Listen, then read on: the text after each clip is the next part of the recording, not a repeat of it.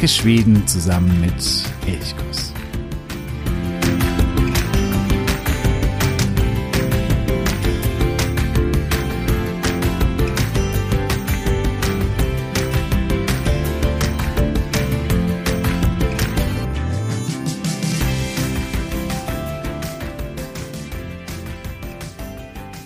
Ich begrüße dich ganz herzlich heute Morgen aus Stockholm, aus einem Hotelzimmer. Deswegen ist die Aufnahme, weil ich mit einem mobilen Gerät aufnehme, vielleicht ein bisschen anders vom Klang her. Ich bitte das zu entschuldigen, falls es anders sein sollte. Aber ich möchte auch heute eine Episode veröffentlichen und deswegen muss ich eben in Stockholm aufnehmen. Die Sonne scheint. Es ist ein herrlicher Tag heute Morgen. Endlich wird es auch in Schweden Sommer. Das ist so seit Freitag der Fall. Da gehen die Temperaturen nach oben und es scheint vor allen Dingen die Sonne. Es ist blauer Himmel. Es ist, es ist wunderschön. Davor hat es gerade am Donnerstag und am Mittwoch und am Donnerstag hat es richtig heftig geregnet. Am Mittwoch hat es in Teilen von Stockholm und Uppland wohl so viel geregnet wie ansonsten innerhalb eines ganzen Monats. Und es gab einige Überschwemmungen. Eine U-Bahn-Linie ähm, ja, wurde teilweise musste gesperrt werden. Das, äh, viele Keller mussten ausgepumpt werden. Das heißt, das waren richtige heftige Regentage. Jetzt aber genau das Gegenteil. Sonne pur und ja, so hat Stockholm zwei Gesichter, jetzt eben die lachende und die sonnige Seite, die sich gerade zeigt. Ich bin gerade in äh, Stockholm wegen eines ziemlich spannenden Buchprojektes. Ich kann leider noch nicht so viel verraten darüber, weil es bisher immer wieder so ein bisschen verschoben werden musste oder Dinge angepasst werden mussten, weil Corona eben vieles durcheinandergewirbelt hat. Deswegen scheue ich mich jetzt davor, irgendwelche großen Ankündigungen zu machen. Aber wenn alles gut geht, dann äh, ist im März 2022 ist es soweit. Dann wirst du aber mehr davon hören, um was es da genau geht. Und ja, da werde ich auf jeden Fall dich informieren. Jetzt möchte ich einfach nur ganz kurz ein bisschen über meine Sachen in Stockholm sprechen, was ich bisher gemacht habe. Nicht über alles, sondern nur so ein paar Dinge herauspicken vor allen Dingen zwei Sachen. Das eine ist die längste Kunstgalerie der Welt und das andere ist ein Besuch bei Astrid Lindgren. Ich habe noch einiges mehr gemacht. Ich war Mountainbiken auf dem Hammerby-Backen. Ich war in den Scheren unterwegs. Ich habe ein paar Museen mir angeschaut. Ein paar wenige haben auch tatsächlich gerade offen. Aber insgesamt ist in Stockholm momentan noch sehr wenig los. Das könnte sich ab 1. Juni ändern, denn dann wird es einen ersten Öffnungsschritt geben. Bisher haben die Bars, die Restaurants müssen um 20.30 Uhr schließen. Das heißt, ja, so ab 21, 22 Uhr ist wirklich absolut tote Hose in der Stadt. Es ist niemand mehr unterwegs. Wohin denn auch? Ist ja alles zu. Hat so ein bisschen den Vorteil. Ich war vor vier oder fünf Tagen war ich mal abends in Gamlastan unterwegs und so halb elf, es war noch hell, sind ja die Tage mittlerweile sehr, sehr lange. Und es war wirklich absolut still und ruhig und es war so eine ganz einzigartige Stimmung, die man sonst eigentlich gar nicht kennt von Gamlastan, außer vielleicht vom absolut frühen Morgen, aber jetzt war es eben ja abends zehn, halb elf.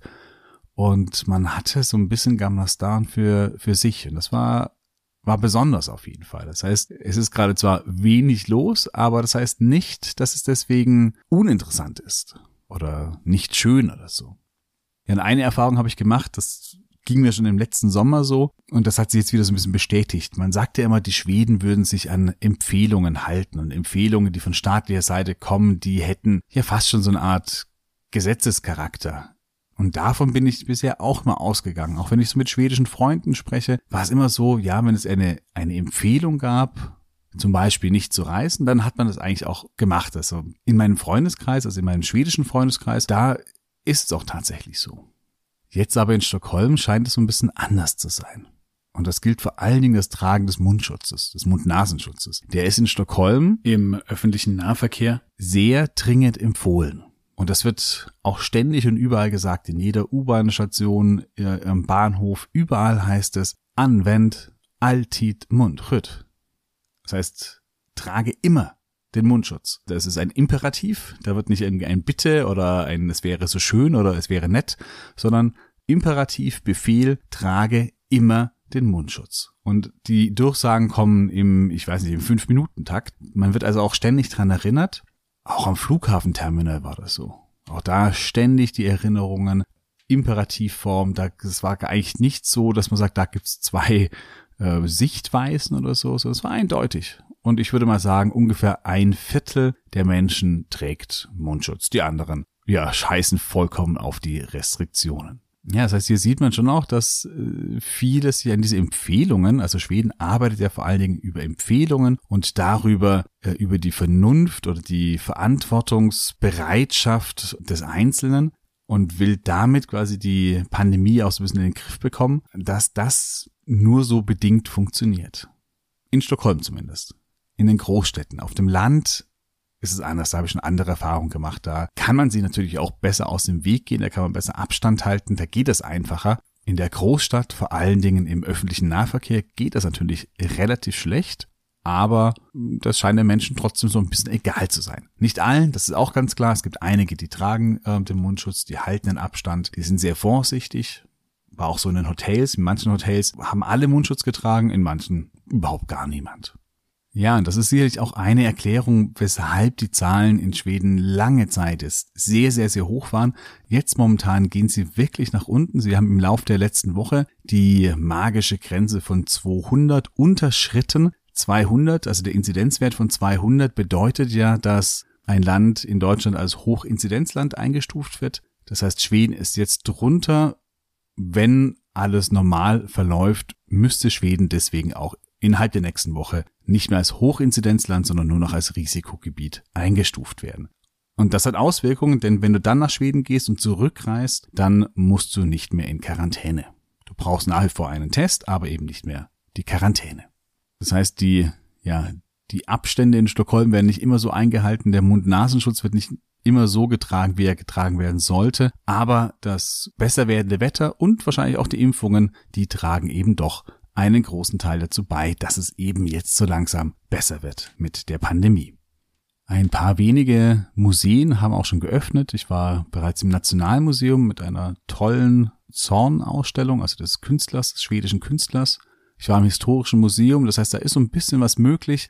Vieles hat aber noch geschlossen. Aber wie gesagt, ab 1. Juni da kommen Erleichterungen, da können wieder mehr Dinge möglich sein und viele Museen oder auch Gröner Lund, also der Vergnügungspark Gröner Lund, haben angekündigt, dass sie da dann ab 1. Juni auch öffnen werden. Das heißt, so langsam lohnt sich die Reise wieder nach Stockholm.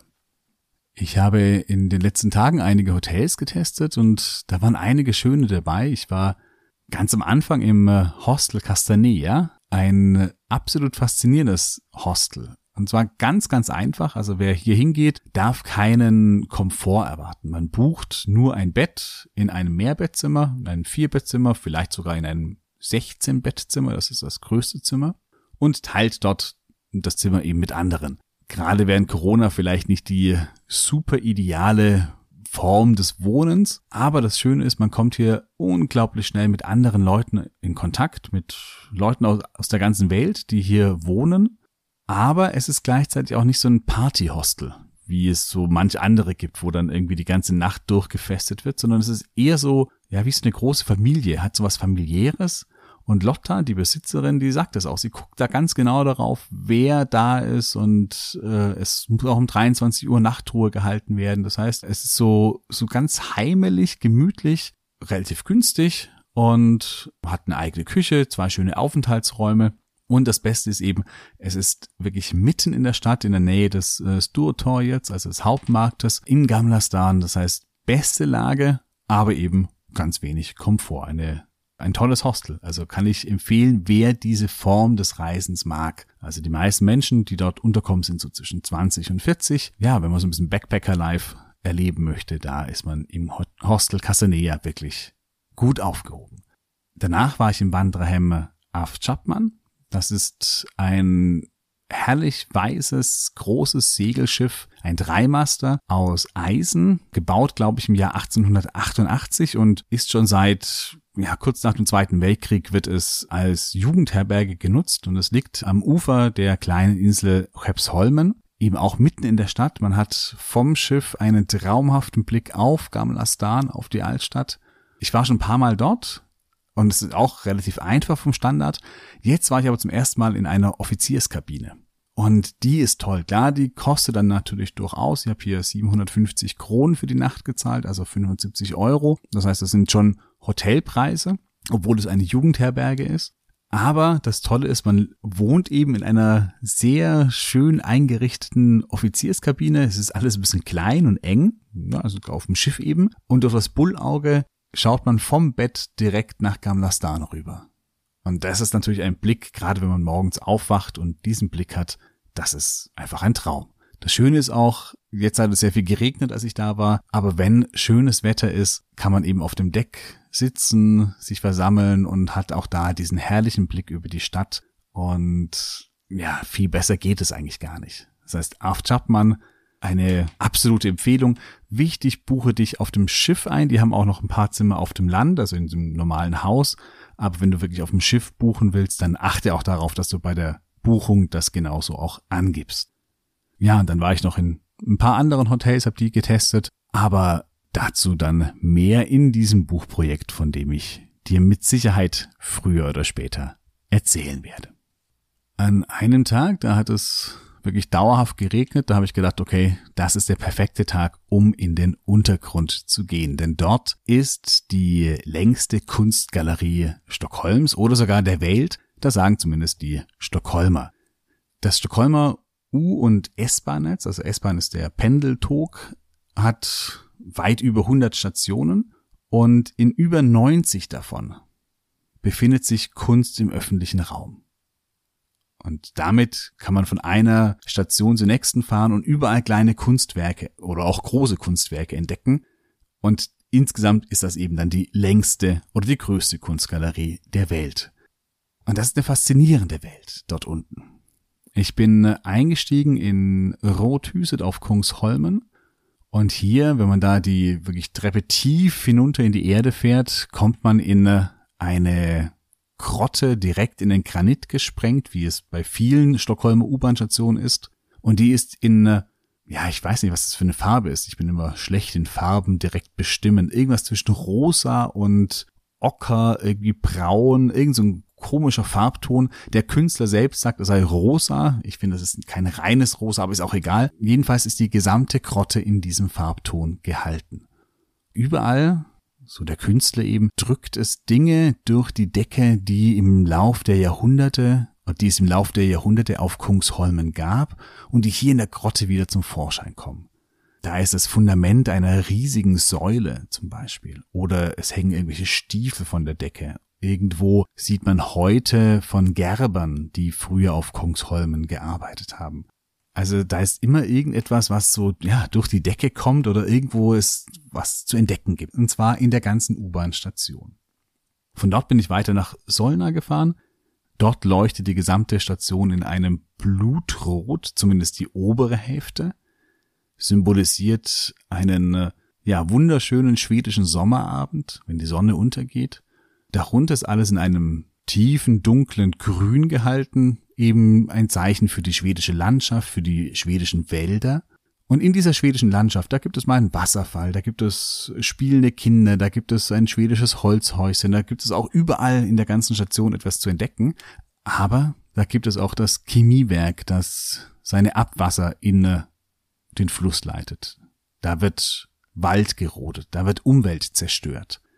Das heißt, hier ist das gesamte Kunstwerk oder die gesamte U-Bahn-Station so gestaltet, ja, da wird ein Einblick in die schwedische Natur und Umwelt gegeben, aber eben auch die Probleme mit Umweltzerstörung, mit Naturzerstörung. Ja, das ist wie ein Wimmelbild. Überall findet man etwas, überall ist eine kleine Szene, etwas Neues, was es zu entdecken gibt. Und das Schöne ist, du selbst bist mitten in diesem Wimmelbild drin. Du stehst eben mitten drin. Ja, und so gibt es eben ganz viele Stationen. Es gibt das Stadion mit dem berühmten Regenbogen. Ähm, es gibt T-Zentralen natürlich. Da ist äh, auch weit eines der bekanntesten Bilder. Da ist alles in so stilisierten Blumenranken gehalten. Und es gibt neben diesen Stationen, wo die gesamte Station gestaltet ist, eben auch viele Stationen, wo, wo es einzelne kleine Kunstwerke gibt. Zum Beispiel die verknotete Pistole, die, die auch vor dem UN Hauptgebäude in New York steht. Die gibt es als kleine Replik in äh, Täbü beispielsweise. Also so, solche kleine Kunstwerke gibt es eben auch ganz viele. Schön finde ich da auch Maria Torjet auf Södermalm. Dort steht an einer Säule, so ein bisschen verlassen, ganz klein, so eine Bronzestatue, ein kleines Mädchen, das eine Puppe in der Hand hält und es schaut so sehnsüchtig Richtung Ausgang und alle Menschen hetzen aber nur so dran vorbei, gerade in der Rush Hour und das Schöne ist, es kostet nichts, du brauchst nur ein Ticket. Mit einem normalen Einzelticket kannst du 75 Minuten herumfahren. Das heißt, das kostet dann 38 Kronen, 4 Euro ungefähr. Oder wenn du länger unterwegs sein willst, dann kannst du natürlich auch ein Tagesticket kaufen. Und dann hast du wirklich den ganzen Tag Zeit, dir ganz viel Kunst anzuschauen. Bereite deine Reise aber vor. Also entweder du entdeckst die Kunst per Zufall, wenn du einfach irgendwo in der U-Bahn-Station bist und dann siehst du etwas, okay, da ist was. Oder wenn du gezielt Kunstwerke anschauen willst, dann empfehle ich dir auf einer Seite, die habe ich unten in den Show Notes auch verlinkt. Da kannst du dir alle Kunstwerke anschauen und dann eben ganz gezielt vorbereiten, wo du hinfahren möchtest. Ansonsten wird es wahrscheinlich ziemlich, ja, chaotisch und so ein bisschen kopflos. Und es gibt auch eine App. Auch diesen Link oder zu den, den Link zu dieser App habe ich dir in die Show Notes verlinkt. Diese App, die gibt es auf Schwedisch und auf Englisch und damit kannst du dich auch quasi durch die einzelnen Kunstwerke führen lassen. Am Donnerstag war ich in der Daulagartan 46 am Vasapark. Und diese Adresse ist eine ganz wichtige in Stockholm, denn hier lebte über 60 Jahre lang Astrid Lindgren. Die Wohnung, die ist noch im Originalzustand eingerichtet, also so, wie sie eben war, als 2002 Astrid Lindgren starb. Und das Schöne ist, du kannst diese Wohnung besichtigen.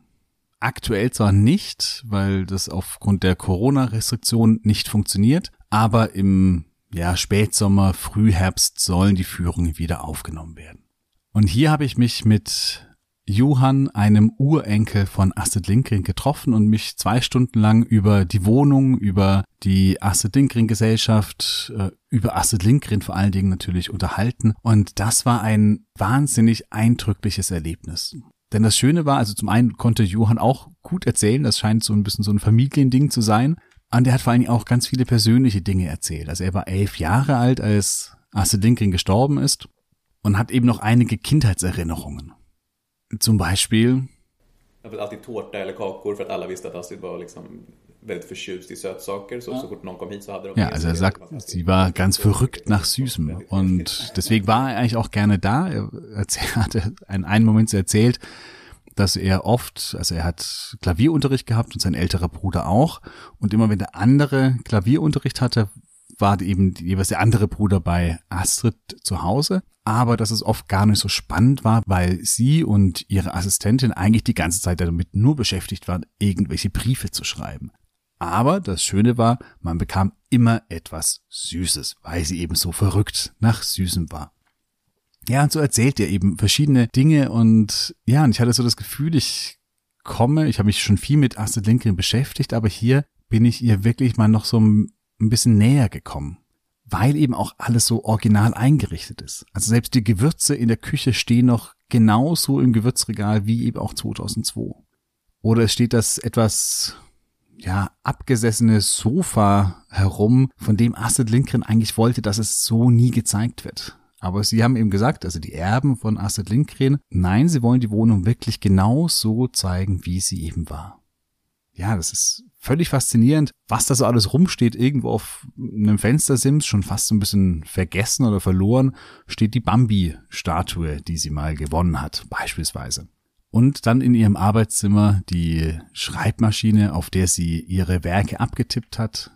Sie hat sie hier nicht geschrieben, sondern sie hat sie eigentlich eher im Bett geschrieben, äh, mit Steno, also handschriftlich und hat sich dann, als alles fertig war, eigentlich nur noch an den Schreibtisch gesetzt, um dann an der Schreibmaschine alles abzutippen. Ja, und so wird man durch die Wohnung geführt. Das ist eine relativ große Wohnung, in die Astrid Lindgren und ihr damaliger Mann Stüre in den 1940er Jahren eingezogen sind. Und es gibt überall so kleine Anekdoten zu erzählen von ja, eine Schale, ein, die aus Russland kam, die Boris Jelzin ihr geschenkt hat. Es sind verschiedene Bilder von Illustratoren der Astrid Lindgren Bücher aufgehängt. Es sind ganz viele so kleine Dinge, die hier zu sehen sind und bei denen man eben Astrid Lindgren sehr nahe kommt. Vor allen Dingen natürlich dann am Schluss in äh, ihrem Schlafzimmer. Sie hat ihr Schlafzimmer in diesem Raum, der eigentlich für die Haushaltshilfe die vielleicht in dem Haushalt mitlebt, gedacht war. Es ist der kleinste Raum, ein ganz, ganz einfacher Raum. Hier hat sie gelebt und daran sieht man auch, dass sie ja trotz ihres Weltruhmes irgendwie ja doch eine einfache Frau auch geblieben ist, eine bescheidene Frau. Dieses Zimmer ist ganz einfach eingerichtet, ein ganz einfaches Bett und über dem Bett im Regal, da liegt noch immer ihre Brille. Daneben stehen die Bilder der Enkel und Urenkel, eben auf das von Johann. Ja, es könnte so, es wirkt so, als könnte hier gerade jeden Moment Astrid Lindgren wieder reinkommen und sich hinlegen, weil alles so, so original und so echt ist hier in diesem Bett, da starb sie auch 2002 und Johann erzählt hier. Och det, jag minns det väldigt tydligt att jag blev liksom hämtad på skolan. Jag var väl, jag var väl 10 eller 11. Eller vad jag eh, och så bara kom jag hit och så var hela släkten här. Och så, så gick man in en i taget. Liksom. Das heißt, es war komisch für ihn, weil es für ihn natürlich ein unglaublich persönlicher Moment war, als er sich auch dann verabschieden musste von Astrid Lindgren. Und dann aber gleichzeitig gemerkt, nein, das ist, das ist eben nicht nur eine persönliche Sache, sondern da sind Journalisten, da ist, da ist die ganze Welt irgendwie da und alle wollen etwas wissen. Alle wollen darüber berichten. Das ist eben nicht nur seine Uroma gestorben, sondern ja, so müssen die, die Oma von ganz Schweden oder, sondern eben eine ganz wichtige Person, die für alle Schweden oder für viele Menschen auf der ganzen Welt eine unglaubliche Bedeutung hatte alla ansåg att det var liksom, jag tyckte det var lite konstig diskrepans för mig att säga, det här är ju vår sak som händer nu, men det var hela, hela Sveriges sak också samtidigt.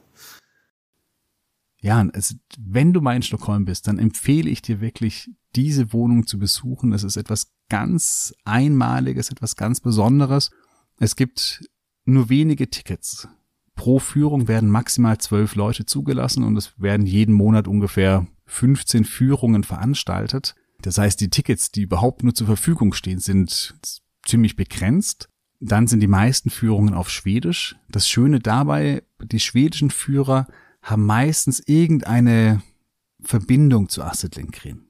Da heißt zum Beispiel der Nachbar, der ja über viele, viele Jahre eben Tür an Tür mit ihr gewohnt hat. Oder ein ehemaliger Mitarbeiter im Verlag, der für sie auch so verschiedene, auch privat so verschiedene handwerkliche Dinge in der Wohnung erledigt hat.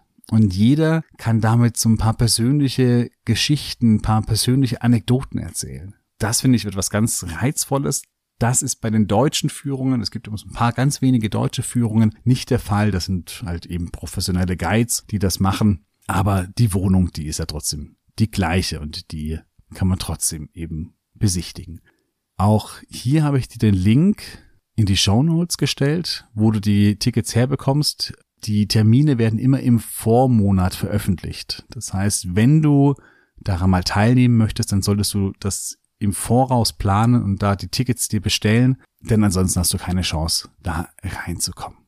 Ja, ich werde über Stockholm natürlich noch eine eigene Episode machen. Wir sind ja gerade mit Nils Holgersson durch Schweden unterwegs und er wird irgendwann auch in Stockholm vorbeifliegen und vorbeikommen und dort ein Abenteuer erleben, dann werde ich auch ein bisschen mehr über Stockholm allgemein, über die Geschichte der Stadt erzählen, über das, was wichtig ist, was man sonst noch so unternehmen kann. Jetzt ging es mir gerade eher um ein paar Eindrücke von den Dingen, die ich gerade so erlebt habe oder gemacht habe. Ja, ich werde heute noch nach Longholmen gehen und dort wahrscheinlich eine Runde mit dem Kajak um Longholmen drehen. Da freue ich mich schon sehr drauf. Das Wetter ist perfekt.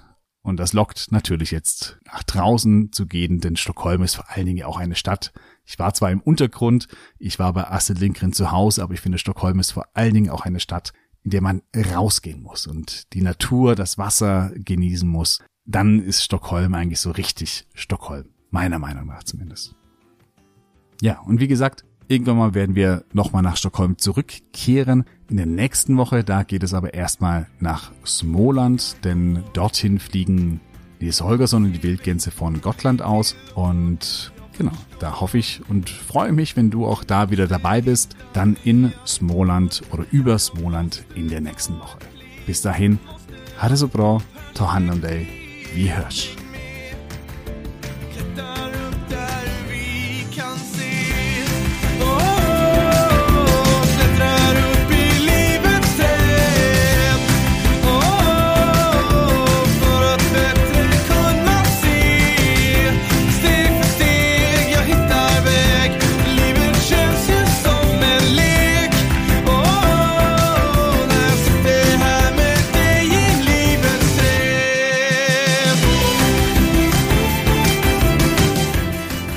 Elchkuss, der Podcast für Schweden.